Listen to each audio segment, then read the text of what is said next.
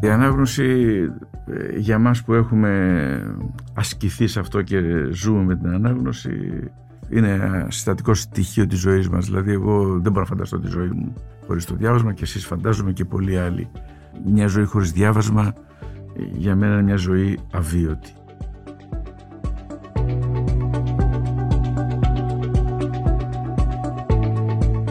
Γεια σας, είμαι ο Γιάννης Πανταζόπουλος και ακούτε ένα επεισόδιο της σειράς podcast Άκου την Επιστήμη. Για να μην χάνετε κανένα επεισόδιο, μπορείτε να μας ακολουθείτε στα Google Podcast, στο Spotify και στα Apple Podcast.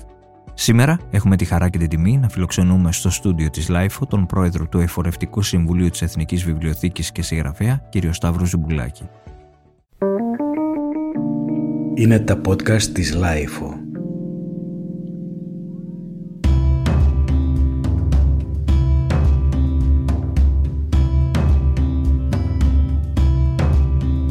Γεννήθηκε το 1953 στη Σικιά Λακωνίας, έναν ακίνητο κόσμο χωρίς διεξόδους και διαφυγές. Σπούδασε νομική και φιλολογία στην Αθήνα, καθώς και φιλοσοφία στο Παρίσι. Έχει διδάξει πολλά χρόνια στη μέση εκπαίδευση, ενώ από το 1998 στο 2012 διετέλεσε διευθυντής του περιοδικού Νέα Αιστεία. Από το 2008 είναι πρόεδρος του Διοικητικού Συμβουλίου του Βιβλικού Ιδρύματος Άρτο Ζωής, ενώ από το Φεβρουάριο του 2013 έχει αναλάβει τη θέση του Προέδρου του Εφορευτικού Συμβουλίου της Εθνικής Βιβλιοθήκης. Κύριε Ζουμπουλάκη, ευχαριστούμε πολύ που είστε σήμερα μαζί μας. Εγώ ευχαριστώ για την πρόσκληση. Τι εποχή είναι αυτή που ζούμε, τι θα μας λέγατε, είναι εποχή παρακμής της δύσης; Δεν μπορώ να δεχτώ αυτή την ιδέα της παρακμής. Εν πάση περιπτώσει θεωρώ ότι η, η, η, η έννοια της παρακμής δεν είναι μια έννοια που βοηθάει για να καταλάβουμε την κοινωνία γύρω μας και το τι συμβαίνει. Αφήνω που πολύ συχνά και σήμερα συμβαίνει αυτό επίσης η έννοια αυτή της συνολικής ας πούμε παρακμής ε, είναι μια έννοια που έχει υιοθετήσει ε, ένας κόσμος ε, αντιδημοκρατικός, αντιευρωπαϊκός, σαφώς ακροδεξιός. Άλλωστε πάντα οι, οι φασίστες είχαν μια έλξη προς την ε, ιδέα αυτή της παρακμής. Μπορούμε να μιλάμε για παρακμή σε επιμέρους τομείς, αυτό μπορώ να το καταλάβω. Έτσι, ε, να πούμε ας πούμε η παρακμή της ε, βιομηχανίας ή δεν ξέρω τι άλλο αλλά συλλήβδην και συνολικά ε, να μιλάμε για παρακμή της Δύσης θεωρώ ότι είναι μια πολύ επικίνδυνη ιδέα. Είναι μέρες γιορτινές και ένα από τα πράγματα που θέλω να σας ρωτήσω είναι τι νόημα έχει να πιστεύεις στις μέρες μας σε αυτή την εποχή. Καταρχάς ας πούμε το ε, προφανές ότι οι άνθρωποι που πιστεύουν πια είναι όλο και λιγότεροι στην Ευρώπη. Τα Χριστούγεννα εδώ και πολλές δεκαετίες, αλλά όσο πάει αυτό ενισχύεται, έχουν αποβάλει τον ε, θρησκευτικό τους χαρακτήρα. Κανείς από την κοινωνία δεν καταλαβαίνει ουσιαστικά τι είναι αυτό που γιορτάζουμε. Και υπάρχει ένα μικρό κομμάτι ακόμα στην Ευρώπη, στις ε, άλλες υπήρους τα πράγματα είναι διαφορετικά, που ε, εξακολουθεί να θεωρεί ότι τα Χριστούγεννα είναι η η μεγάλη γιορτή, είναι η Μητρόπολη των εορτών, ε, γιατί είναι η εορτή της, ε, της ενσάρκωσης, η γιορτή της γέννησης του Χριστού. Σήμερα όταν κάνει κανείς αυτή την ερώτηση που μου κάνατε, ε, η απάντηση που παίρνει συνήθως είναι ότι αυτό είναι ένα προσωπικό θέμα, ο καθένας πιστεύει με το δικό του τρόπο. Έχω την εντύπωση ότι όλα αυτά είναι λίγο πολύ υπεκφυγές. Η πίστη δεν είναι, το κρίσιμο σημείο της δεν είναι να πιστεύεις ότι υπάρχει ένας Θεός ο οποίος έδωσε μια αγωνιά στον κόσμο και άρχισε να λειτουργεί. Είναι αν πιστεύεις ότι ο Θεός αυτός είναι ο λυτρωτής, είναι ο σωτήρας. Ο σωτήρας από τι, από τη φθορά και το θάνατο. Θέλω να κάνω μια παρένθεση από την επικαιρότητα. Είδαμε τις τελευταίες μέρες να μονοπολεί τα δελτία ειδήσεων το θέμα της Κιβωτού με τον Πατέρα Αντώνιο τον έκπτωτο πλέον mm-hmm. Πάτερ Αντώνιο. Πώς το σχολιάζετε σε αυτό, τι μπορεί να, να φέρει αυτό στον κόσμο όσον αφορά το κομμάτι της αλληλεγγύης αλλά και το συμβολικό αυτού του γεγονότος; Εντάξει, ήταν ένα πάρα πολύ ε, θλιβερό γεγονός γιατί ο άνθρωπος αυτός είχε την έγκριση όλης της κοινωνίας ουσιαστικά. Δηλαδή παντού άκουγε στα καλύτερα λόγια οι άνθρωποι με μεγάλη προθυμία έδιναν ε, χρήματα για να ενισχύσουν το έργο και βλέπουμε ότι αυτή η εικόνα καταραίει. Περιμένουμε την έρευνα να δούμε τι ακριβώς έχει συμβεί, αλλά ε, είμαστε από τώρα σίγουροι ότι κάτι δεν δε, πάει καλά στην ιστορία αυτή. Ε, είναι θλιβερό για πολλούς λόγους. Πρώτον για τον ίδιο βέβαια. Ε, και δεύτερον διότι αυτός ο άνθρωπος φράζει ας πούμε την αγάπη του Ευαγγελίου υποτίθεται ένας μαθητής του Χριστού που πορεύεται στα ίχνη του και ε, βλέπουμε από την άλλη μεριά το μυαλό του να είναι στη χειρότερη μορφή ισχύως που είναι η ισχύ του χρήματος. Ε, πιστεύω ότι ε, έχει σοκάρει την κοινωνία. Ε, φοβάμαι ότι θα κάνει τους ανθρώπους πιο διστακτικούς στο να προσφέρουν τον οβολό τους σε διάφορες έτσι, ε, οργανώσεις ε, φιλανθρωπικές. Ε, ενδεχομένως ε, σε αυτούς που βρίσκονται και στο, στα όρια, έτσι, στο περιθώριο, στον αυλόγυρο ας πούμε, της Εκκλησίας, να τους αποθαρρύνει και να τους απομακρύνει κι άλλο. Ποιες θα λέγατε ότι είναι οι διαφορές ανάμεσα στην ηλιστική ερμηνεία, μιλήσατε για την ισχύ του χρήματος, του κόσμου και σε μια ερμηνεία που έχει κέντρο το Θεό; Ποιες διαφορές διακρίνετε; Μου βάζετε δύσκολα τώρα, αλλά ε, εν πάση περιπτώσει, ε, εκείνο που έχει τη, μεγαλύτερη σημασία, γιατί αυτό είναι το, το κρίσιμο σε αυτά τα ζητήματα, είναι ότι όποιος πιστεύει στο Θεό δεν πιστεύει ότι τα πάντα εξαντλούνται στα όρια της ε, αυτό που βλέπει και αυτό που, που υπάρχει γύρω του. Ας πούμε. Υπάρχει μια ελπίδα, εμπαστός, υπάρχει μια ελπίδα μιας άλλης ζωής. Και τι είναι αυτό που κάνει τους ανθρώπους να γοητεύονται από αυτό το μεσιανισμό και το αίτημα μιας άλλης ζωής, για να το πάρω ως ε, αφορμή. Ναι, γιατί ε, ο άνθρωπος ό,τι και αν έχει, ό,τι και αν κάνει, βεβαίως δεν τα υποτιμώ καθόλου αυτά τα αγαθά και τα καλά που έχουμε και διεκδικούμε όλοι μας, κάποια στιγμή νομίζω ότι πλαντάζεις σε αυτές τις επιφάνειες της, ε, της ευημερίας και η ψυχή του κάτι, κάτι άλλο γυρεύει. Ε, αισθάνομαι εγώ προσωπικά ότι η Εκκλησία έχει μια δυσκολία να προσαρμοστεί στην εποχή μας. Συμφωνείτε ή διαφωνείτε; Συμφωνώ τι, τι φταίει γι' αυτό, τι, τι πάει λάθος. Κοιτάξτε, ε, οι, όλες οι εκκλησίες είχαν αυτό το πρόβλημα ε, και στην, ε, στο δυτικό κόσμο τουλάχιστον οι προτεσταντικές και η, καθολική, και η καθολική εκκλησία το αντιμετώπισαν ε, και ως ένα μεγάλο βαθμό το έλυσαν.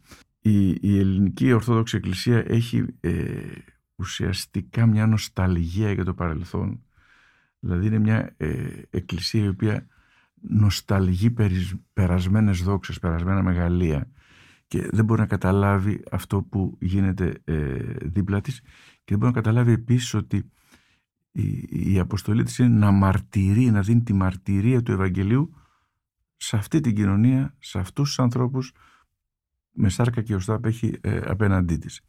Δεν είναι εύκολο το, το ζήτημα γιατί η Εκκλησία έχει πάντα ζει μια ένταση ότι είναι μες στον κόσμο αλλά και δεν είναι του κόσμου.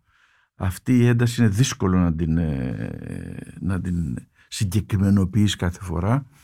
Ε, βλέπουμε ότι οι εκκλησίες των άλλων ομολογιών το πέτυχαν αλλά και εκεί πολλές φορές το πράγμα ξεφεύγει και οδηγεί αυτές τις εκκλησίες σε ένα πλήρη συσχηματισμό με τον κόσμο. Να μην εκφράζουν κάτι άλλο, αλλά να γίνονται όμοιες με τον κόσμο. Πολλές φορές έχεις την εντύπωση ότι πρόκειται για οργανώσεις ακτιβιστών, ας πούμε, του κοινού καλού. Είχατε πει κάποτε είμαστε όλοι απόγονοι του Κάιν.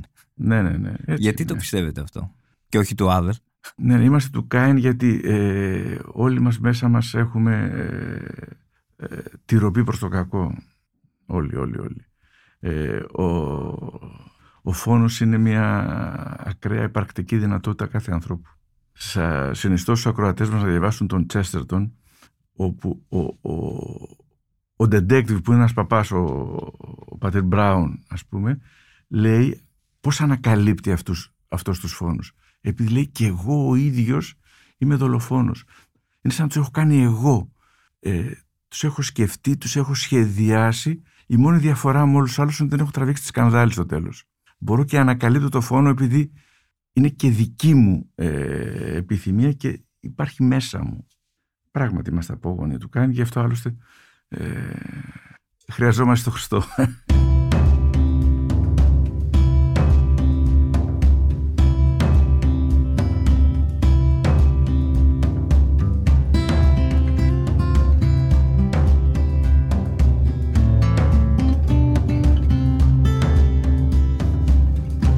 Είχατε πει ε, μάλλον γράφεται, θα είμαι πάντα με τη μεριά των φτωχών και των αδικημένων. Στα μπέλια, σε αυτό το εξαιρετικό βιβλίο που έχετε γράψει. Και μία αποστροφή σας σε άλλη. Ε, λέτε, θεωρώ μεγάλη παράληψη που στις εισόδους των ναών της Εκκλησίας και του Χριστού δεν υπάρχει επιγραφή που να ορίζει από πιο εισοδηματικό κριτήριο και πάνω απαγορεύεται να διαβεί το κατόφλι.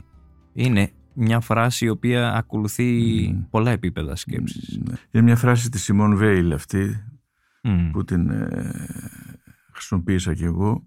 Είναι μια φράση η οποία δυσκόλεψε κάποιες φορές τις σχέσεις μου με κάποιους φίλους μου οι οποίοι τυχαίνει, είχαν την εύνοια να, να είναι πλούσιοι. Ε, εγώ ωστόσο λέγοντας αυτό δεν λέω απολύτως τίποτε δικό μου λέω αυτό ακριβώς που λέει το Ευαγγέλιο και ας θυμίσουμε μόνο την απλή φράση ότι είναι πιο εύκολο μια ολόκληρη γκαμίλα να περάσει από το μάτι της βελόνας παρά ένας πλούσιος να μπει στη Βασιλεία των Ουρανών. Αυτό το λέει ο Χριστός ο ίδιος. Πολύ και Βέβαια, ε, να ξέρετε ότι η, Εκκλησία ε, κατόπιν προσπάθησε να στρογγυλέψει, να λιάνει αυτή την ένταση, ότι δεν έχει σημασία τα χρήματα, σημασία έχει η χρήση τους και όλα αυτά τα πράγματα αλλά εν πάση περιπτώσει η, η φράση είναι του Χριστού και είναι στο Ευαγγέλιο και επειδή υπάρχει πρέπει να τη λάβουμε σοβαρά υπόψη. Υπάρχει αρκετός κόσμος που στις γιορτές έχει το χρόνο να διαβάσει. Τώρα θέλω να εκμεταλλευτώ την ιδιότητά σας ως Προέδρου της Εθνικής Βιβλιοθήκης. Μιλήστε μας για το κέρδος της ανάγνωσης. Δηλαδή, και τι θα μας προτείνατε να διαβάσει οι ακροατές μας αυτές τις μέρες, τι να διαβάσουν; Κοιτάξτε, η ανάγνωση ε, για μας που έχουμε ασκηθεί σε αυτό και ζούμε με την ανάγνωση είναι συστατικό στοιχείο της ζωής μας. Δηλαδή εγώ δεν μπορώ να φανταστώ τη ζωή μου χωρίς το διάβασμα και εσείς φαντάζομαι και πολλοί άλλοι. Μια ζωή χωρίς διάβασμα για μένα είναι μια ζωή αβίωτη. Εκείνο που εγώ ε, θα συνιστούσα και χρονιάρες μέρες, εντάξει ο καθένας διαβάζει κατά τα αναγνωστικά του γούστα και τα ενδιαφέροντα, ε, εγώ πάντα ε, έχω μια τάση να προτείνω στους ανθρώπους να διαβάζουν ε, λογοτεχνία γιατί μέσα από τη λογοτεχνία μπορείς ε, να καταλάβεις καλύτερα τον εαυτό σου και τον κόσμο. Ε, υπάρχει μια φράση του Γκοντάρ που έλεγε «Ανακάλυψα τον κόσμο μέσα από το βιζέρ της κάμερας». Ε, νομίζω ότι κάποιοι από εμάς ανακαλύπτουμε τον κόσμο και τον γνωρίζουμε μέσα από τα πάθη των λογοτεχνικών ηρώων. Υπάρχει κάτι τελευταία που να διαβάσατε και να σας ενθουσίασε; Ε, συνέχεια αυτό συμβαίνει. Τώρα όμως πρέπει να δώσετε να, να πω ακριβώς τους τίτλους, μην κάνουμε κανένα λάθος. Θεωρώ πολύ σημαντικό βιβλίο αυτό το αυτοβιογραφικό του Σίγκερ που έβγαλε το δώμα τώρα. Έρωτας και εξορία. Ωραία. Έρωτας και εξορία του Σίγκερ στη μετάφραση της Μαργαρίτας ε, Ζαχαριάδου. Ένα ε, αληθινό αριστούργημα. Ε, Όποιος το διαβάσει τώρα θα περάσει πάρα πολύ καλά τις ε, τις γιορτές. Επίσης ένα βιβλίο, ένα μικρό βιβλίο, μια νουβέλα που μου άρεσε πολύ ήταν της Κλέρι Κίγκαν το ε, Μικρά πράγματα σαν και αυτά από τις εκδόσεις Μετέχνιου. Αυτό έχει ένα ενδιαφέρον γιατί μέσα από αυτό μπορεί να καταλάβεις και καλύτερα αυτά που συμβαίνουν που λέγαμε προηγουμένως με την Κιβωτό. Ε, και εκεί υπήρχε από ένα μοναστήρι ε, γυναικείο μια φρικτή εκμετάλλευση ε, εγκληματική μικρών φτωχών κοριτσιών και ενώ το βιβλίο είναι γι' αυτό ταυτόχρονα δεν υπάρχει καμία καταγγελία. Δεν υπάρχει κανένας εισαγγελικός τόνος. Βλέπουμε όλη την ιστορία μέσα από τα μάτια του ήρωα, του πρωταγωνιστή, ο οποίος επειδή είναι ένας άνθρωπος που δέχτηκε αγάπη στα παιδικά του χρόνια, μπορεί χωρίς κανένας είδους ε, εισαγγελικό τόνο να ε, προσφέρει αγάπη σε αυτά τα παιδιά που ε, καταπιέζονται, δέχονται μια τρομακτική βία από τις καλόγριες. Και επίσης ο άνθρωπος αυτός είναι σαν, σαν όλους τους άλλους, δεν είναι ένας Άγιος, ε, φοβάται, φοβάται την κοινωνία, ε, για αυτό που πάει να κάνει, να βοηθήσει δηλαδή ε, αυτά τα παιδιά, φοβάται τη γυναίκα του, ε, θα φτάσουν τα λεφτά, δεν θα φτάσουν να προσθέσουμε και ένα ακόμα στόμα, ας πούμε, ένα άλλο βάρος στην ε, οικογένεια. Το βρήκα πάρα, πάρα, πάρα πολύ καλό. Σήμερα ο κόσμος στην Ελλάδα γενικά οι πολίτες γιατί διαβάζουν τόσο λίγο, γιατί έχουμε τα μικρότερα ποσοστά ανάγνωσης; Κοιτάξτε, αυτό που λέτε δεν το επιβεβαιώνουν οι έρευνες. Και η τελευταία έρευνα του ΟΣΔΕΛ έδειξε ότι η ανάγνωση αυξάνει, αυγαταίνει και στην Ελλάδα. Και θεωρώ ότι είναι φυσικό να... γιατί η ανάγνωση είναι πάντα συνάρτηση του βαθμού, του αριθμού των ανθρώπων που βγάζουν σχολεία, βγάζουν δευτεροβάθμια εκπαίδευση, βγάζουν πανεπιστήμια. Και όσο αυτός ο αριθμός αυξάνεται, τόσο αυξάνεται και ο αριθμός των αναγνωστών. Ε, εκείνο που έχει σημασία είναι πόσο θα κρατήσει έτσι, αυτό το στοιχείο της ανάγνωσης γιατί εγώ προσωπικά έχω μια, ε, έτσι, μια έγνοια ότι αυτή τη στιγμή υπάρχει μια δυσκολία στην αναγνωστική προσήλωση. Το, το βιβλίο, το χάρτινο βιβλίο, το χαρτό, είναι ένα εξαιρετικό αντικείμενο. Εξαιρε, ως αντικείμενο, κάτι εξαιρετικό. Γιατί έχει την ικανότητα να σε συγκεντρώνει. Έχεις ένα βιβλίο που είναι μπροστά σου, ξέρω εγώ, 300 σελίδες. Είσαι στην 150, ξέρεις ότι έχεις άλλες 150 να διαβάσεις. Ε, ο ρυθμός που διαβάζει είναι τόσο, αλλά αύριο το απόγευμα θα τελειώσεις ή μεθαύριο. Και σε συγκεντρώνει. Σήμερα η ανάγνωση στην οθόνη που την ίδια στιγμή ε, αποσύρεσαι και απαντά στο facebook, απαντάς στο instagram. Προσοχής. Ναι. Δημιουργεί μια απόσπαση προσοχής, μια διάσπαση προσοχής, μειώνει την αναγνωστική προσήλωση και αυτό είναι κάτι που ε, πιστεύω ε, αποτελεί ένα μικρό κίνδυνο για την αναγνωστική συμπεριφορά. Ναι, δε, δε, το βλέπουμε αυτό. Δεν μπορούν εύκολα οι αναγνώσεις να, να διαβάσουν κάτι μεγάλο. Ναι. Γιατί έχουν συνηθίσει σε αυτή τη ροή της εικόνας που ναι. έχουν. Δηλαδή νομίζω ότι έχει ενοποιηθεί ο λόγος. Βλέπουν και την ανάγνωση όπως βλέπουν τα post στα social media. Ε, που είναι μια τελείωτη συνέχεια. Άρα δεν μπορώ να επενδύσω χρόνο. Φαντάζομαι αυτό εννοείται. Ναι, ναι, ναι.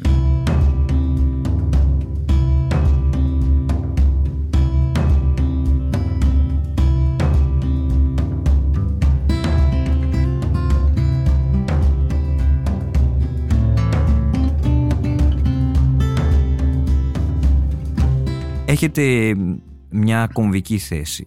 Στο αναγνωστήριο της Εθνικής Βιβλιοθήκης βλέπετε νέους ανθρώπους να έρχονται και πώς σε αυτούς που θα μας ακούσουν θα λέγατε, πώς θα τους πείθατε αν τους είχατε απέναντί σας για να διαβάσουν π.χ. κλασική λογοτεχνία.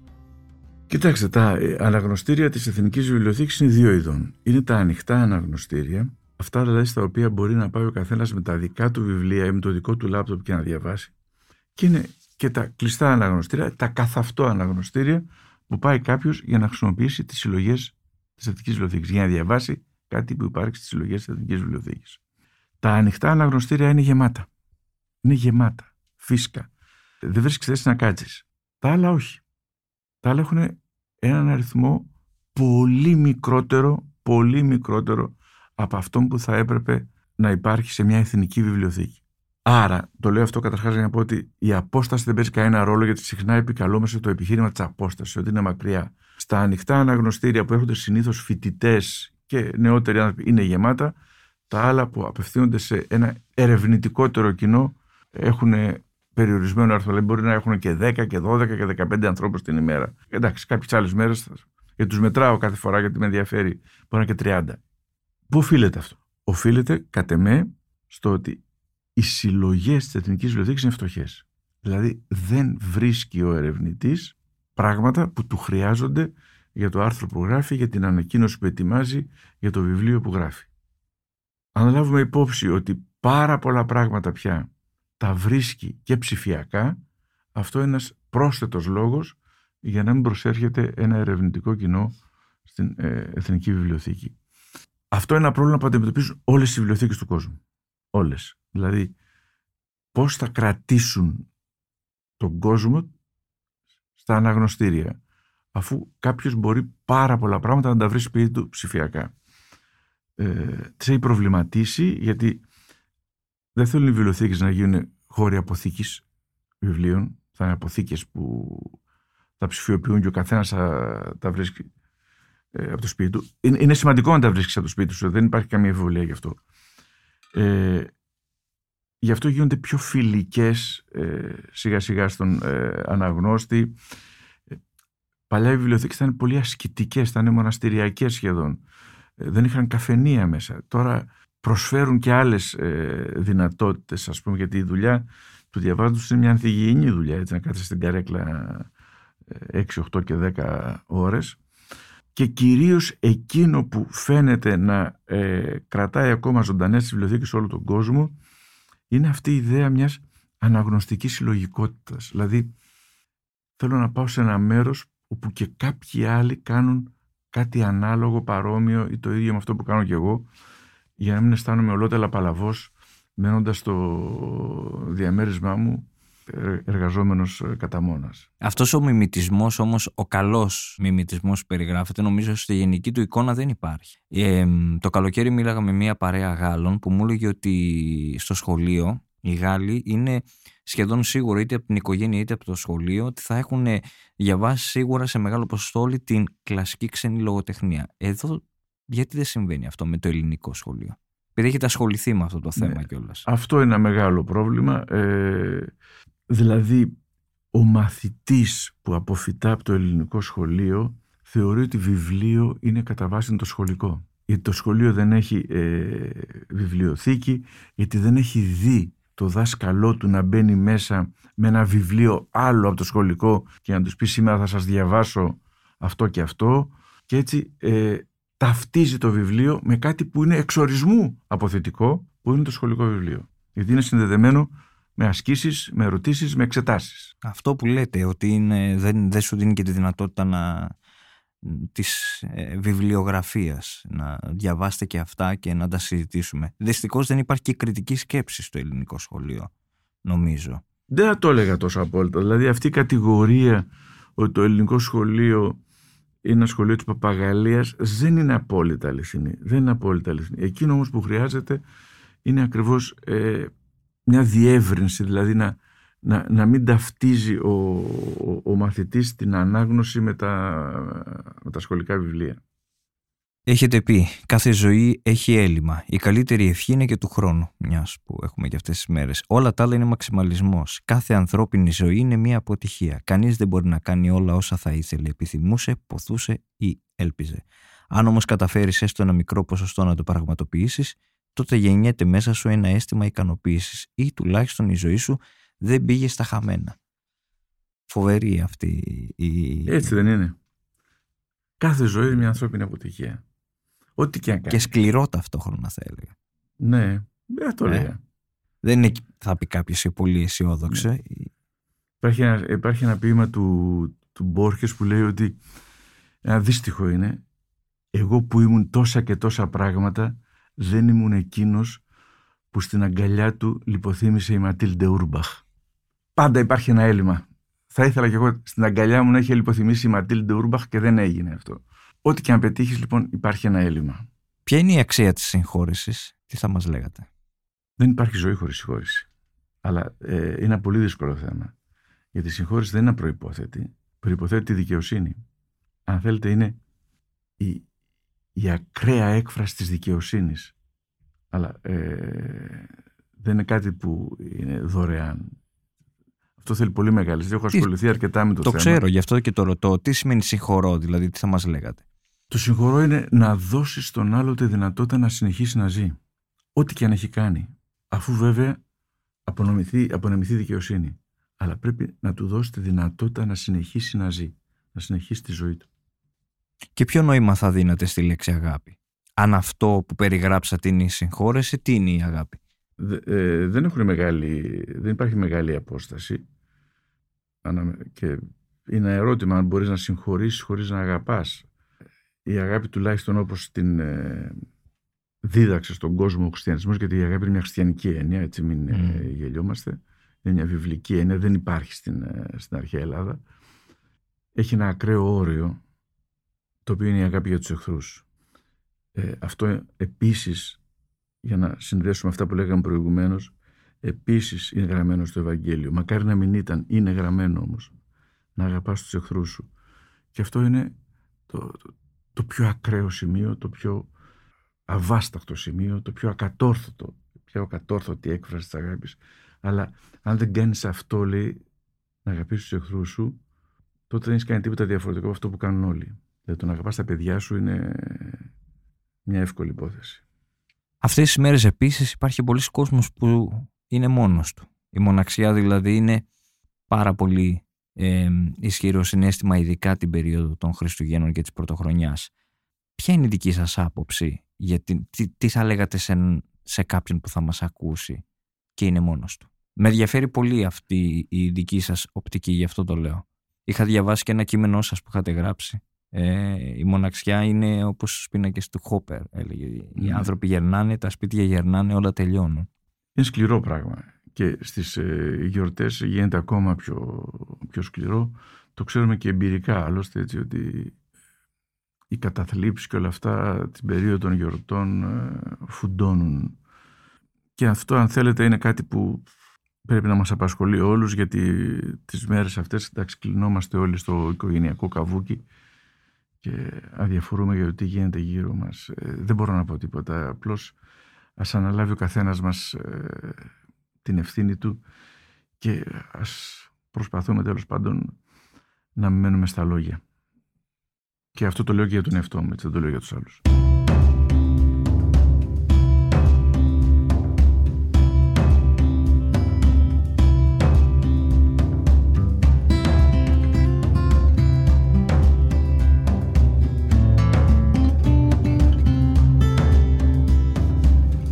Κλείνοντας, τι, τι είναι αυτό που σας ενοχλεί περισσότερο σε αυτή την περίοδο, δηλαδή, που θεωρούν πολλοί ότι τα έχουμε όλα και ταυτόχρονα δεν έχουμε τίποτα; Εσάς προσωπικά δηλαδή, έτσι όπως παρακολουθείτε την επικαιρότητα, τι είναι αυτό που, που σας ενοχλεί; Πολλά με ενοχλούν, αλλά αν θα πω κάτι δεν έχει να κάνει τόσο με την επικαιρότητα, ε, εκείνο που αντιπαθώ βαθιά είναι τους ιδιωτελείς και συμφεροντολόγους ανθρώπους. Α, αυτούς τους συχαίνομαι πραγματικά. Και για να έδωσε πλήρη αντίφαση με αυτά που έλεγα, είμαι υποχρεωμένος και να τους αγαπήσω, αλλά δεν τα καταφέρουν. Η αγαπημένη σας συνήθεια, Κοιτάξτε, αυτό που μου αρέσει πάρα πολύ, όπως ε, είπα και στην αρχή, είναι το διάβασμα. το διάβασμα περισσότερο από το γράψιμο, γιατί γράφετε και εξαιρετικά. Είναι προϋπόθεση φαντάζομαι ναι, ναι, σίγουρα. ναι, ναι. Ε, όποιος διαβάζει ε, επίμονα και πολύ, ουσιαστικά στο βάθος μέσα του ε, το κάνει γιατί θέλει να γράψει. Σε ποιο βιβλίο επιστρέφετε τις περισσότερες φορές, ποιο, ποιο βιβλίο είναι εκείνο που έχετε πιάσει τον εαυτό σας να ανατρέχει στις σελίδες του; Εντάξει, για μένα η απάντηση αυτή είναι πολύ εύκολη. Αυτό το βιβλίο το οποίο δεν υπάρχει ούτε μία μέρα το- στο οποίο να μην προσφεύγω είναι η βίβλος. Α, τόσο... Ναι, ναι, ναι. Τι σας ελκύει τόσο πολύ στη βίβλο; Είναι τα πάντα. Πείτε μας δύο-τρία χαρακτηριστικά έτσι που θα ξεχωρίζατε. Δηλαδή, είναι σπάνιο να τα ακούσουμε αυτό πάντως. Ε, Ό- Όχι τόσο, ξέρετε, γιατί ε, πολύ συχνά λένε ε, σε αυτή την ερώτηση αν θα ε, παίρνατε ένα βιβλίο στο Ξερονήσι, ξέρω εγώ ποιο θα παίρνατε. Πολλοί ε, απαντούν ε, τη βίβλο. Ε, για μένα αυτό είναι απολύτως σαφές. Α πούμε, αν διαβάσει κανείς, ας αφήσουμε τα αν διαβάσει κανείς τους ψάλμους, εκεί πρώτα απ' όλα έχει μεγάλη ποίηση. Πάρα πολύ μεγάλη ποίηση. Κολοσιαία. Δηλαδή είναι εφάμιλη του Ομήρου. Τέτοια ποίηση είναι εκεί. Και δεύτερον, θα δει μέσα θα βρεις μέσα εκεί, θα συναντηθείς με όλα τα κινήματα της ανθρώπινης ψυχής και δει τις θρησκευόμενες. Την ελπίδα, την πίστη, το φόβο, την αγανάκτηση, την εξέγερση, το παράπονο, τα πάντα. τι θεωρείτε σημαντικό στη ζωή, θα κλείσουμε με αυτό; Τη δική σας κοσμοθεωρία. Ναι, ναι. Δύο πράγματα και εδώ δεν πρέπει να διστάζουμε να γινόμαστε κοινότοποι. Η κοινοτοπία έχει σοφία. Το πρώτο και ιδιαίτερο είναι η υγεία. Να είμαστε γεροί, να είμαστε όρθιοι, να είμαστε στα πόδια μας. Να μην είμαστε στα κρεβάτια των νοσοκομείων με τα σωληνάκια. Το πρώτο. Και το δεύτερο η χαρά. Να βρίσκουμε χαρά. Δεν θα έλεγα ευτυχία, γιατί η ευτυχία μπορεί να έχει να κάνει και με συμπτώσεις και με πράγματα τυχαία. Θα έλεγα τη χαρά. Δηλαδή μια πληρότητα ικανοποίησης σε αυτό που κάνουμε, σε αυτό που είμαστε ε, ε, κάθε μέρα. Κύριε Ζουμπουλάκη, θέλω να σας ευχαριστήσω θερμά για αυτή τη συζήτηση. Εγώ σας ευχαριστώ πάρα πολύ. Καλά Χριστούγεννα με υγεία και χαρά.